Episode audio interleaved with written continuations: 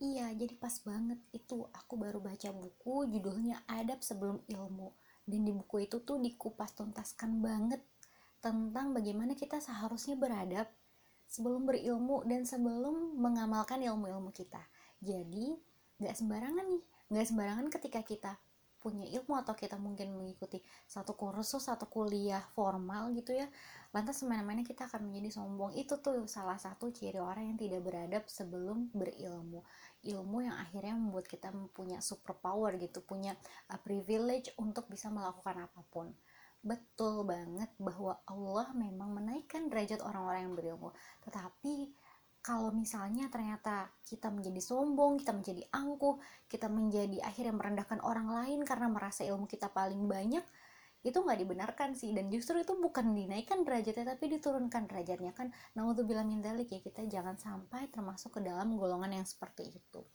Dan di buku tersebut dibahas di pertama kalinya ada sebuah hadis di quotes artinya adalah setiap muslim dan muslimah itu wajib menuntut ilmu gitu. Tuh Rasulullah SAW bersabda seperti itu ya.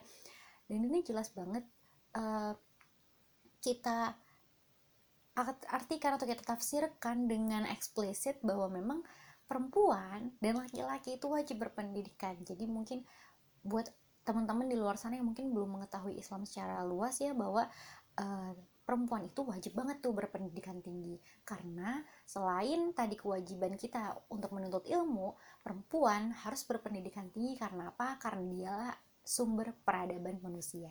Karena dialah yang akan mengajarkan yang akan mentransfer ilmu-ilmu kepada anak-anak kita kepada generasi selanjutnya. Kebayang ketika seorang perempuan tidak berpendidikan tinggi maka kita bisa lihat nih dan kita bisa pastikan bahwasannya anak-anak yang terlahir dari rahimnya ya kual secara kualitas mungkin akan uh, tidak lebih baik ya. Tapi ini nggak bisa digeneralisir karena kita tahu mungkin dulu ibu-ibu kita juga pendidikannya nggak tinggi tapi kita akhirnya bisa kuliah gitu. Alhamdulillah itu termasuk ibu yang berpendidikan gitu bukan ibu yang menelantarkan. Kan kita lihat ya di berita juga banyak ibu-ibu yang akhirnya menelantarkan anaknya yang akhirnya sering ber, uh, kata kasar gitu. Walaupun nanti anaknya kelak akan menjadi seorang yang berpendidikan tinggi tapi ketika dari kecil sudah dibombardir kata-kata kasar dari kecil mungkin tidak mendapat perlakuan akhlak yang baik dari kedua orang tuanya khususnya ibu. Maka ya ia adalah anak yang berpendidikan tinggi tetapi tidak berakhlak gitu dan itu justru lebih buruk gitu karena akhlak itu adalah cerminan diri makanya penting banget buat perempuan untuk menuntut ilmu setinggi-tingginya. Tidak ada batasan ruang, tidak ada batasan waktu, dan tidak ada uh, batasan bahwa ketika perempuan menuntut ilmu itu akan um, merendahkan laki-laki. Tidak sama sekali. Gitu.